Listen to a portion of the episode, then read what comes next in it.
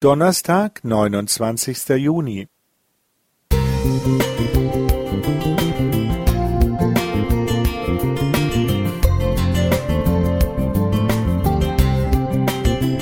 Ein kleiner Lichtblick für den Tag.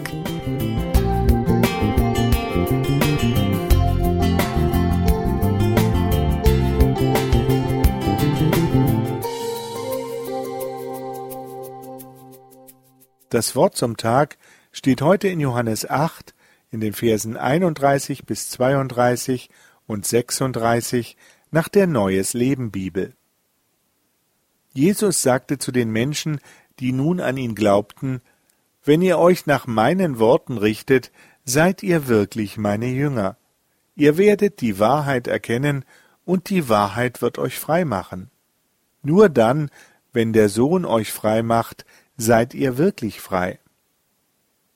Ein junger Arzt aus Rostock sehnte sich nach Freiheit. Er verzweifelte an den hunderten Einschränkungen der damaligen DDR. Immer wieder eckte er an. Auch seine Familie zerbrach. Schließlich trainierte er für seine Flucht über die Ostsee und startete am 25. Juli 1971 seine Unternehmung. In Kühlungsborn verbrachte er den Nachmittag unauffällig am Strand.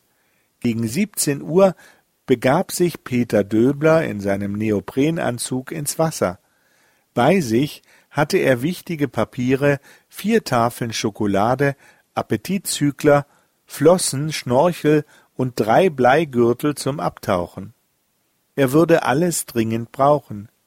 Sein Ziel war Fehmarn, 45 Kilometer entfernt.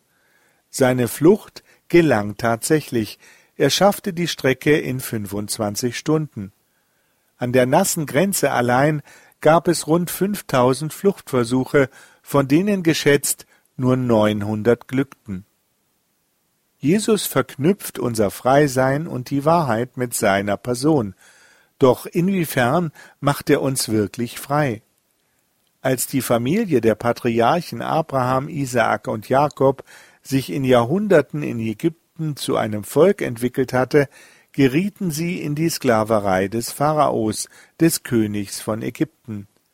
Sein Befehl an die hebräischen Hebammen Schifra und Pua lautete, alle neugeborenen Knaben zu töten. Das taten sie jedoch nicht und belogen somit den Pharao. Sie standen zwar als Sklavinnen unter dem Befehl und der Macht des Pharaos, aber in ihrem Herzen und in ihrem Gewissen waren sie frei. Diese Geschichte ist ein Bild für unsere Christusnachfolge. Sein Wort und seine Gebote stehen über menschlicher Macht und menschlichen Forderungen. Wir sind angehalten, Gutes zu tun und einander zu helfen. In und mit der Macht eines lebendigen Gottes und seines Sohnes Jesus Christus dürfen wir alles überwinden, was uns körperlich oder seelisch schadet. Denn er ist der Weg, die Wahrheit und das Leben. Unser Glaube an ihn macht uns wirklich frei. Eberhard Schulze Musik